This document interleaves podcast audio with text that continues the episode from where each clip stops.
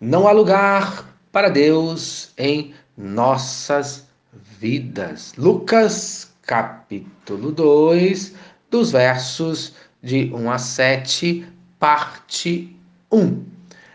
Veremos no dia de hoje que, em primeiro lugar, não há lugar para Jesus na infância, pois somos novos demais. Quando Jesus nasceu, qual foi a reação em relação ao nascimento é, de Jesus? Nós vamos ver lá em Mateus capítulo dois, versículo dois, a pergunta: onde está o recém-nascido rei dos judeus? Porque vimos a sua estrela no oriente e viemos para adorá-lo. Os magos reconheceram a Deus através das circunstâncias.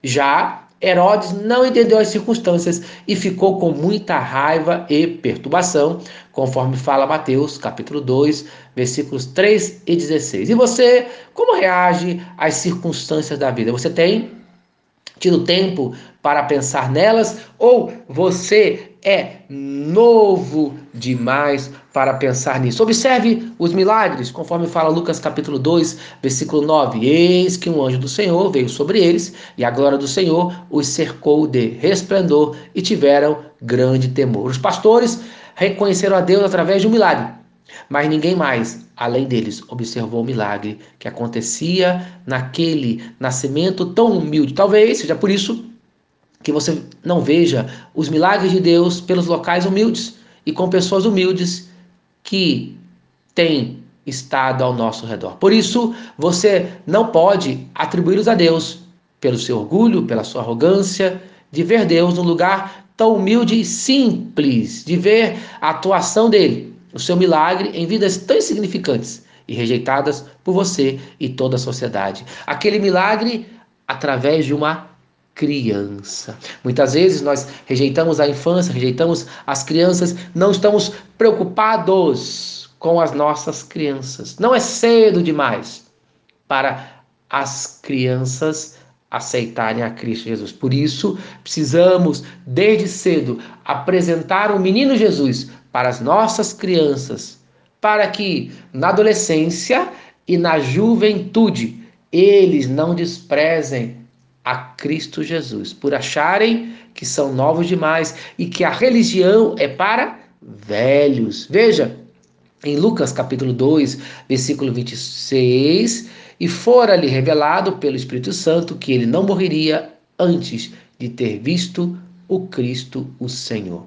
Só Simeão e depois a profetisa Ana, em Lucas, capítulo dois, dos versos de trinta e seis a trinta e oito, ouviram a voz do Espírito Santo e reconheceram naquela criança quem? O Salvador do mundo. E os doutores da lei? Em Lucas, do capítulo dois, nos versos de trinta e nove a cinquenta e dois, e exatamente no versículo quarenta e sete, e todos os que ouviram admiravam a sua inteligência e resposta. Só admiraram a Jesus. Não conseguiram reconhecê-lo como Deus em suas vidas. E você? Só admira Jesus? Só admira aquela criancinha ali que está naquele bercinho? Não consegue reconhecê-lo como Senhor e Salvador da sua vida? Já sei. Você não tem tempo nem lugar para isso. Talvez você seja jovem demais. Agora veja. A atitude de Herodes: tentou matar aquela criança.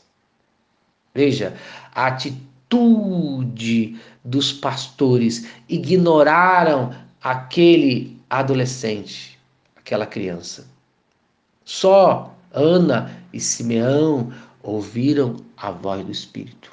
Alguns pastores humildes viram aquilo, e alguns homens de bem longe vieram até Jesus. Mas o que acontece? A grande maioria não tem tempo para Jesus. Não há lugar, principalmente na juventude desses dias, não há lugar para o jovem Jesus, infelizmente, na vida de muitos jovens. E eu pergunto, você, jovem, tem lugar na sua vida para Jesus? Para o Jesus do Natal, tem lugar, que nasceu por você, Preste bastante atenção nisso. Há lugar para Jesus em nossas vidas nesse Natal. Amém. Se essa mensagem abençoou a sua vida, compartilhe com quem você ama. E venha fazer uma visita em nossa igreja. Vamos orar. Pai, abra no dia de hoje o coração de todos aqueles que são jovens. Que haja tempo para Jesus na juventude, pois são os melhores dias de nossas vidas. Que haja tempo para Jesus na vida de todos nós. Amém e amém. Eu sou o pastor Eloy, sou pastor da Primeira Igreja Batista, em São Miguel Paulista, localizada na rua Arlindo Colasso, número oitenta e cinco, no centro de São Miguel Paulista, São Paulo. E lembre-se, Deus no controle sempre.